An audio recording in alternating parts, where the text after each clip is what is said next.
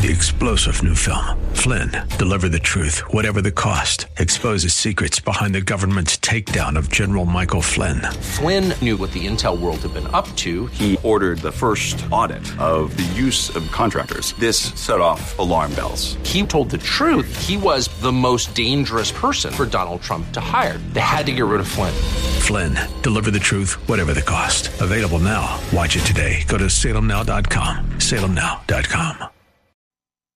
Welcome back. Happy December 28th, 2020. As we count down the days to the new year, a few thoughts occur.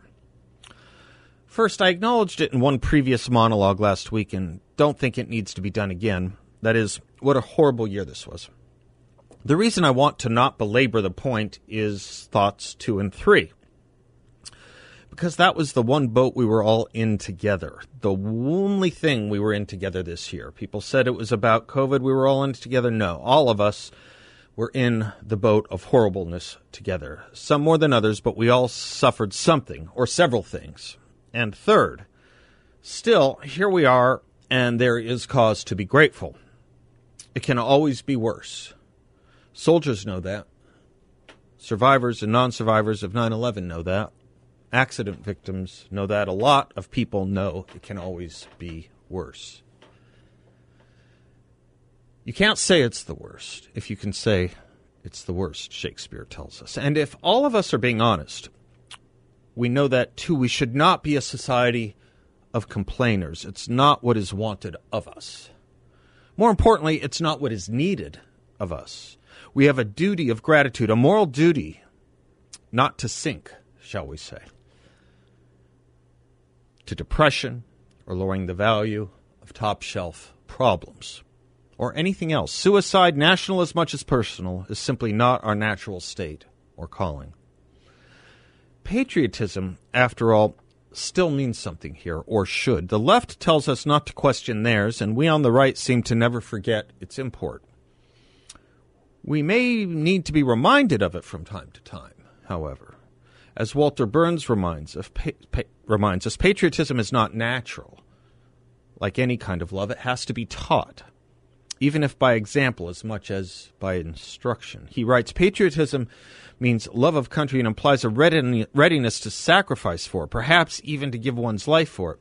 In, in, the traditional or Spartan sense, patriots are those who love their country simply because it is their country, because it is their birthplace and the mansion of their fathers. As Alexis de Tocqueville put it in his Democracy in America, it is a kind of filial piety. But no one, not even a Spartan, is born loving his country. Such love is not natural, but has to be taught or inculcated, or somehow acquired.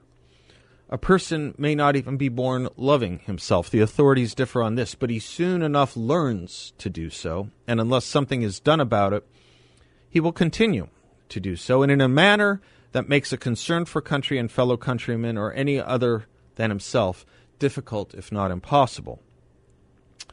The problem is as old as politics, and we Americans are not exempt from having to deal with it. Abraham Lincoln got at this in his beautiful eulogy of Henry Clay, saying he loved his country partly because it was his own country, but mostly because it was a free country and he burned with a zeal for its advancement, prosperity, and glory, because he saw in such the advancement, prosperity, and glory of human liberty, human right, and human nature. He desired the prosperity of his countrymen, partly because they were his countrymen, but chiefly to show to the world that free men could be prosperous.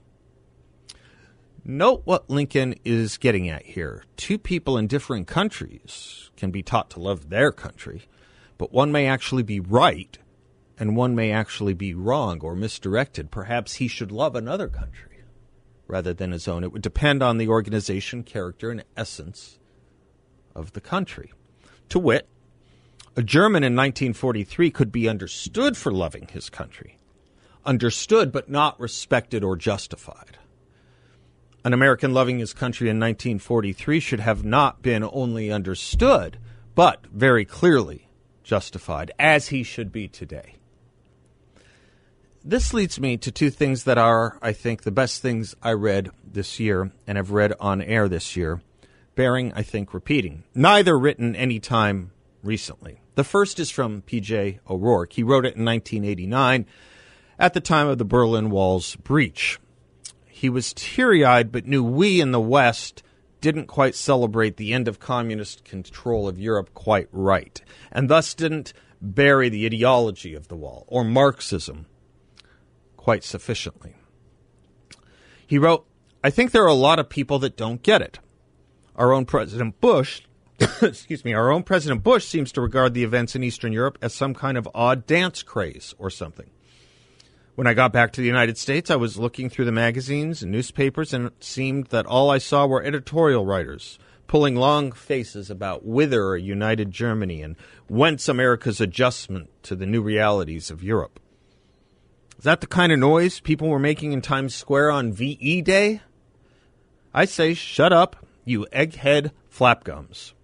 We've got the whole rest of history to sweat the small stuff.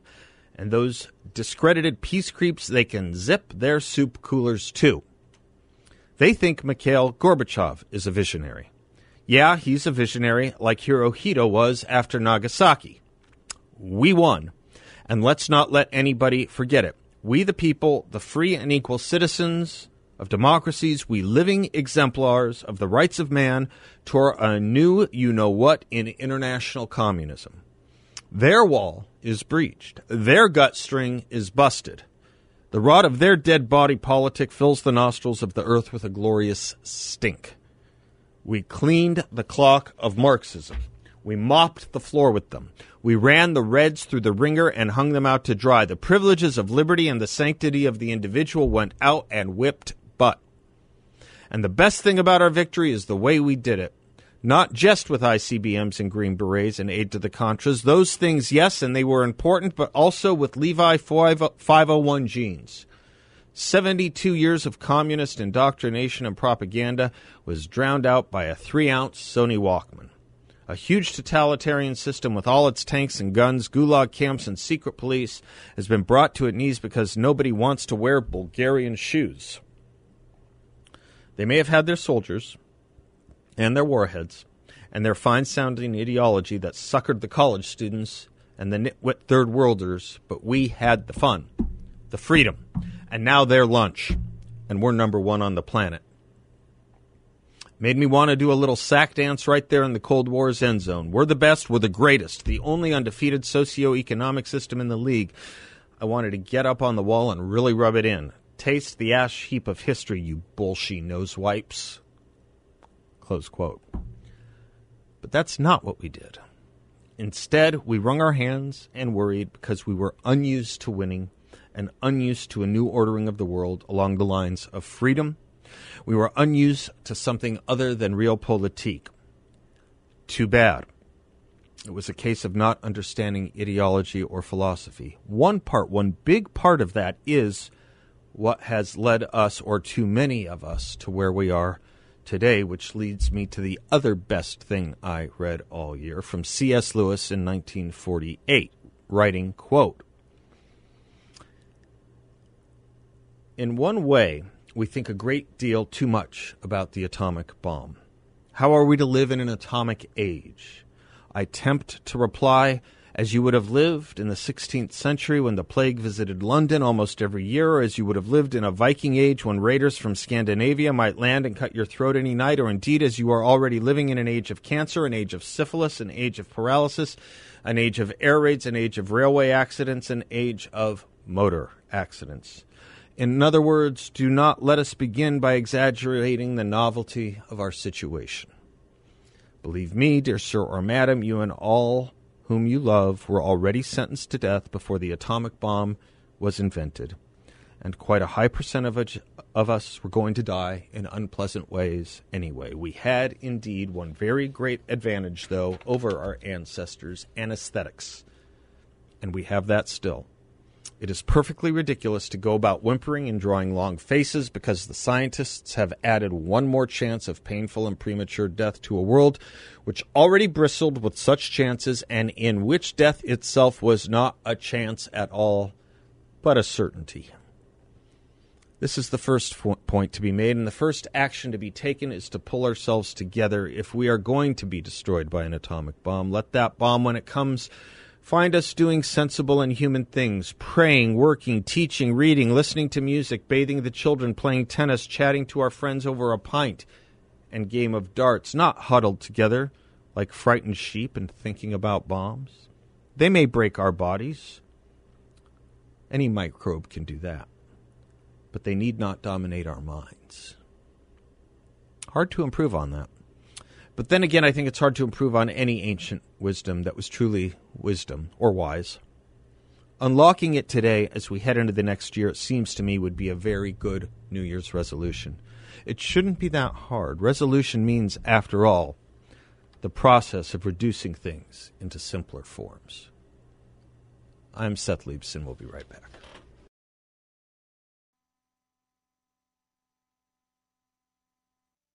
Welcome back to the Seth Leibsohn Show. Uh, add that song to the evergreen, please, Bill. We have we have to get through our evergreen before the end of the year. Um, 602-508-0960 is um, the number, and uh, delighted to be with you uh, today. I hope you had a really very Merry Christmas. Um, if you uh, are going through the next few days, or even uh, the holiday weekend looking for uh, something to watch. I know a lot of people are catching up on series and stuff like that. But uh, one very inspiring uh, documentary I want to encourage you to watch is Poor to CEO, the story of the incredible journey of Herman Cain, available at salemnow.com. Uh, I, I, knew Herman, and he was a great man, always happy, um, and boy, was he accomplished. Uh, growing up from the depths of poverty to becoming the CEO of Godfather's Pizza, his battle in conquering uh, bat, uh, uh his battle over cancer, presidential run, uh, great radio host, um, embodying all the values that we esteem belief in God, personal responsibility, hard work, living each day thankfully it's really one of the most inspirational, entertaining, entertaining films uh, of the year, and it's available at salemnow.com. That's Poor to CEO, the Herman Cain story at salemnow.com. Make sure to use the promo code Phoenix, P H O E N I X, to save 20%. I don't know why I spelled Phoenix. Is there a need to spell Phoenix? I, I guess maybe I thought I mispronounced it or something. Sometimes I I do that, um, or I just garble a word. How many words do I say a, a week? Did we do? Did we figure out? I think it was eighty to eighty-five thousand. I'm going to get a few off, aren't I? Um, a lot to do today, and again, your calls 602 508 0960. Anything you want to talk about is uh, open and fair game. Got some great guests coming up, too. The let's start with things that are bothering me a little bit. Um, maybe bothering me a lot a bit. Um, when will be when will we be rid of this troublesome priest? And by priest, I mean ethic, thinking of appropriateness, idiocy. Um, the Washington Post's chief political reporter is a man named uh, Dan Balz, B A L Z been around a long time, really one of the veteran journalists. And he had a piece out in the Washington Post yesterday. After a year of pandemic and protest and a big election, America is as divided as ever. And there's a lot of those columns about America's uh, divisions. I get it. Uh, we all do. We all know it. Um, so I suppose you think you might have to write something interesting or new or different um, if you're going to write something for the Washington Post. He does not write something interesting, new, or different. He writes something um, old, tired, and plain wrong. Let me give you these um, two sentences smack in the middle of this piece. He's talking about what Trump has done for the, or to increase, to exacerbate, that's the word we need, what Donald Trump has done to exacerbate the divisions in this country. And then, of course, it's not Trump he's criticizing, as we know, most of the media, they're usually criticizing a lot of his supporters, you and me. Dan doesn't make any bones about it. He says so. For Trump supporters, quoting, for Trump supporters, you're nodding in agreement like you know what's coming. You kind of probably do. I'll, I'll just give it to you. For Trump supporters, cultural preservation of an America long dominated by a white Christian majority remains a cornerstone of their belief. That helps to explain their attachment to a president who has warned that the Democrats and their allies are determined to rewrite the nation's history and destroy its heritage. That's two sentences. For Trump supporters, cultural preservation of an America long dominated by a white Christian majority remains a cornerstone of their beliefs. That helps to explain their attachment to a president who has warned that the Democrats and their allies are determined to rewrite the nation's history and destroy its heritage. I'm sorry, working backwards, who created the 1619 Project to rewrite the history? I'm sorry, working backwards, what movement was about destroying monuments and statues? I am sorry, what side of the aisle and movement has been in our classrooms rewriting our course book, our history course books using the 1619 projects. Project. Project. Now, that's the least of it. The extreme offense is the first sentence. For Trump supporters, cultural preservation of an America long dominated by a white Christian majority remains a cornerstone of their beliefs. Can you be more offensive?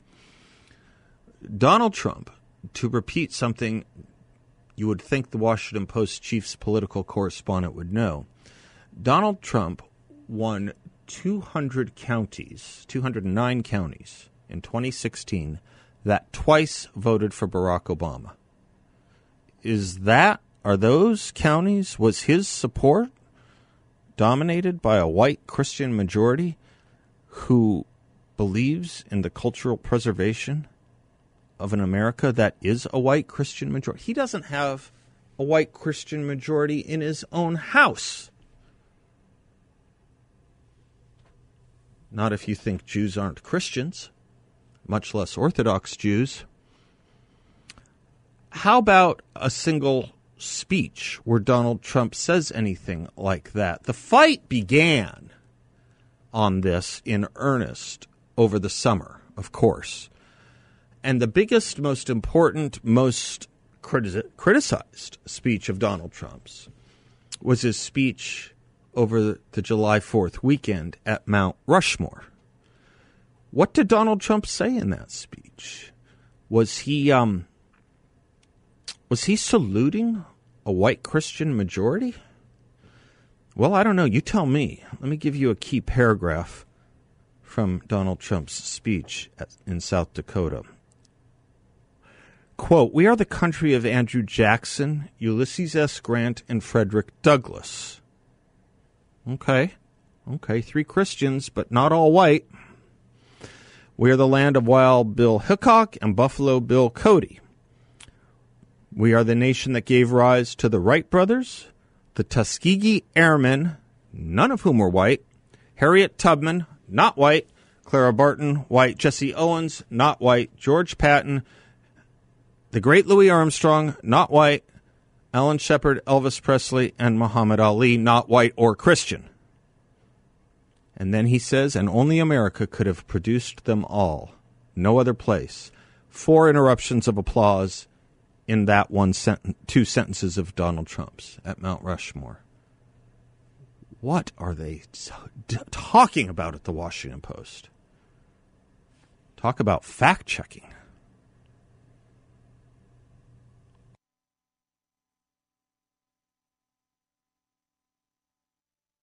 Welcome back to the Seth Leibsohn Show. Time to uh, do our culture and economy update with John Dombroski. Grand Canyon Planning Associates. GrandCanyonPlanning.com is his fun website. Hope you had a great Christmas, John. I did. Thank you very much for asking. Nice to have you back. Yes. Nice to be back myself. Mm-hmm. Um, okay, there were a couple stories I wanted to get your thoughts on. Uh, one is to avoid confusion um, for people. There are stimulus checks that are on the way. The yes. question and the debate is whether they're going to be increased or not. Uh, but there are at least a minimum of $600 stimulus checks going to people. And what do we need to know about that? Well, again, this is going to be uh, uh, based on income, of course, just as the last stimulus check was. So individuals uh, up to $75,000 of adjusted gross income will receive the full $600. Um, heads of household earning up to um, 112,500, married couples up to 150,000. So there are some limitations on this.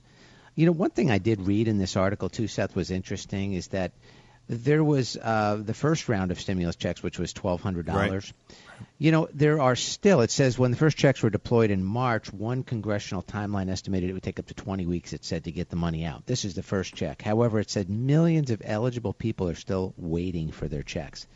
So I thought that it would be important to talk about this. If you are one of the ones who would have qualified for this but still have not received your yeah. check yet, it says when you file your 2020 taxes, you could claim what's known as a recovery rebate credit. Oh. So if you haven't received that first check, uh, you can get a recovery rebate credit, and you can file for that on your taxes, which is a good thing to know for those out there maybe who didn't receive it yet.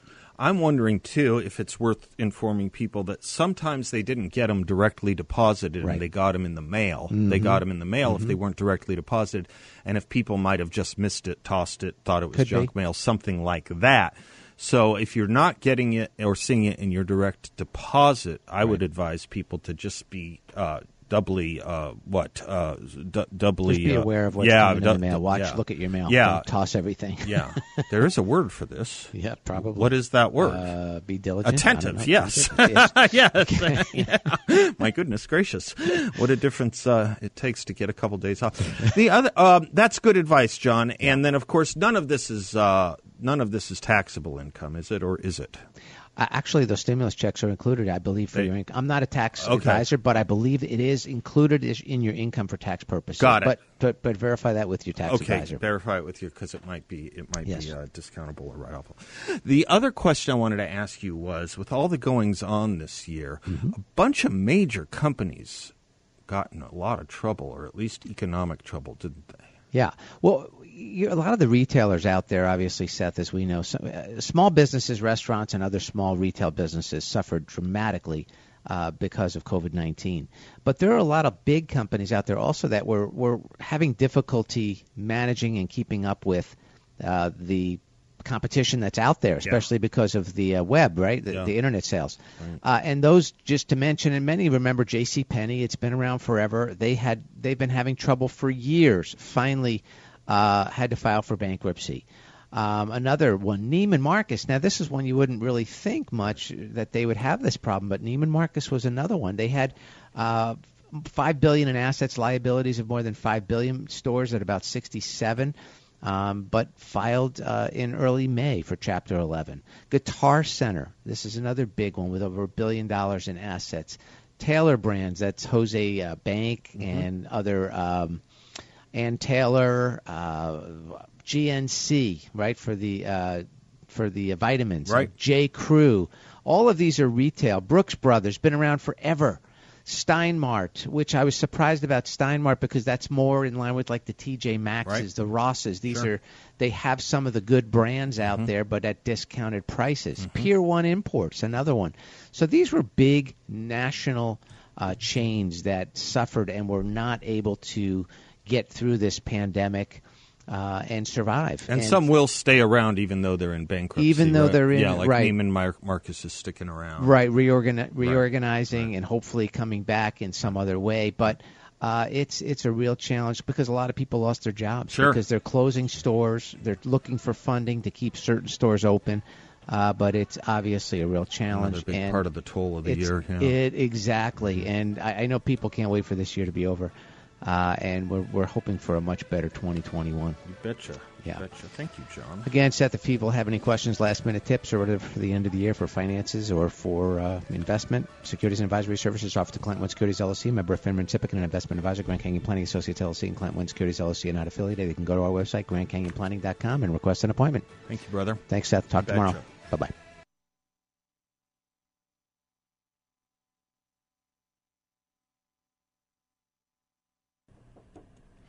Welcome back to the Seth Leibsohn Show, 602 508 0960. A couple segments ago, I was talking about the Washington Post and their veteran political reporter, Dan Balz, talking about, um, well, basically lying about Trump supporters and Donald Trump himself with regard to what motivates us, which is the preservation of a white Christian America that motivates no one I know who has supported Donald Trump. And I have no evidence whatsoever that even Donald Trump thinks that based on the speeches he's given, particularly I cited the Mount Rushmore speech, uh, which was chock full of American heroes, mentions and salutes and applause lines of American heroes who are not white and not Christian.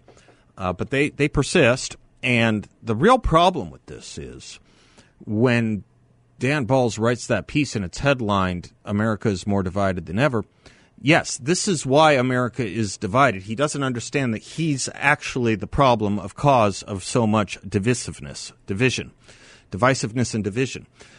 The cause is that there are huge swaths of Americans who will never hear the response to Dan Balz, who will never hear, you know, a Dennis Prager uh, talking about it, or a me, or read the Powerline blog, or for that matter, an actual Donald Trump speech uh, they will just accept on faith that what's in the Washington Post goes, and what he says when he's interviewed on it by Jake Tapper at CNN is truth. They just accept that and move forward. You remember the poll we saw after the election that was conducted in seven um, in seven uh, swing states, uh, where forty plus percent of Biden voters didn't know basic main stories that they said would have changed their votes, enough votes to have radically swung the election result in to, into a into a in, in a different direction.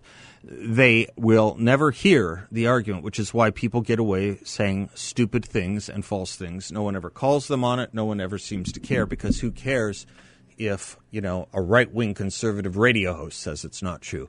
Will anyone actually go and do the work to see if what a right wing conservative radio host is saying is right? Would they go maybe now to the White House website and read the Mount Rushmore speech?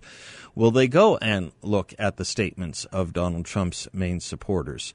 Um, I don't. I don't know how you get to credibly say these things and not be fact checked by editors. This is this is the funniest of things. You know, the the New York Times can have a meltdown of resignations and firings, more firings than resignations, over publishing someone's someone's bad idea, I guess, to publish an op-ed by Tom Cotton, which had every factual accuracy in the world in it. I know how they fact check conservatives. I've been there and done that. They make us substantiate indefinite articles when we write for Post or the Times. They can fire people because he had the wrong opinion. They won't fact check statements like that in their own news pages that are really exclusively opinion. It's an opinion that has no basis in fact whatsoever for Dan Balz to say. Now, if you want to say, well, you know, don't just beat up on the Washington Post, how about the New York Times? Happy to happy to. John Hinderaker beat me to the punches, which, which is why I say people will just accept this because they will know never read Powerline. They just won't go there. Um, it's um, a piece that um, that uh, Adam Nagourney, their chief, their Dan Balz, actually, he's the chief political correspondent at the New York Times. Um, a, a, piece he wrote called "A Stinging Setback in California is a Warning for Democrats in 2022." Adam Nagourney, New York Times writes the Democrats' losses came for a number of reasons, including forces particular to California and the complications of campaigning during a pandemic. But as much as anything, they reflected the potency of Republican attacks, some false or exaggerated, that Democrats were the party of socialism, defunding the police, and abolishing private health insurance. These are either false or exaggerated statements by Republicans, okay? That helped win a few Republican seats in California, according to the chief political writer at the New York Times, Adam Nagourney. As Hinderaker writes, this is rich. Nagourney doesn't actually cite any Republican attacks that were false or exaggerated. Um, it would be interesting to scour the archives of the Times in search of an occasion when Nagourney or perhaps some other Times reporter has characterized Democrats' attacks on Republicans as false or exaggerated, like, for example, the Russian collusion hoax. Um, but it, it, it, it is leading Democrats like Bernie Sanders and the squad who tell us the Democrats are the party of socialism. We don't need to do that. I mean, we do, but we don't need to be uh, we don't need to be criticized for exaggerating or saying false things when Bernie Sanders and the squad say they are the party of socialists. Um, Nancy Pelosi, when asked on camera to explain the difference between a Democrat and a socialist, didn't. She was stumped. She didn't come up with a thing. Likewise, defunding the police. Is that a false or exaggerated attack? Does Nagourney think it was Republicans who made defund the police a battle cry across America that prompted Joe Biden to say in a conference call of supporters we need to ease up on the gas until after January on talk of defunding the police, or Barack Obama in an interview on um, on the Breakfast Club uh, podcast saying um, we shouldn't be talking about defund the police. In a number of cities, Democratic politicians have done their very best to making defunding the police a reality. The very best, the, the, the very best to do it. Um, now, one more thing. Nagourney's statement that riots, looting, and arson were, quote, heavily covered on local television is revealing, because he says that too.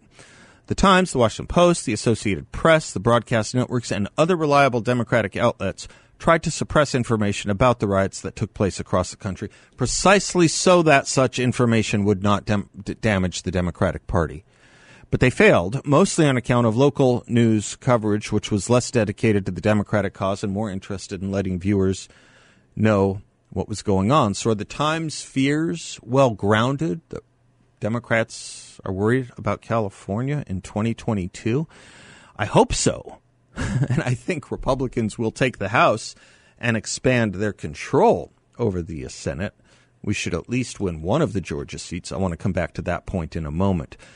The president's party almost always loses ground in his first midterm elections. Last time the Democrats elected a new president, Barack Obama, the 2010 midterms were a disaster for them. That was the rise of the Tea Party, as you may recall. And there was a great deal more enthusiasm for Obama in 08 than for Biden in 2020. I can assure you that. The Democrats have other problems too, and we'll talk about that when we come back. Remind me to talk about Georgia. I have to tell you, I, I, was not nervous about Georgia. I'm now nervous about Georgia. Chalk another item up in the column of why I don't think this is a center right country. Or let me know if you disagree. I'm Seth. We'll be right back. Welcome back to the Seth Leibsohn Show. We're going to have Brandon Weichert. Ariel Davidson hasn't been with us in a while. She's going to join us in the third hour. Um, happy to take your calls with either uh, or both guests. And we have got to clear out, Bill.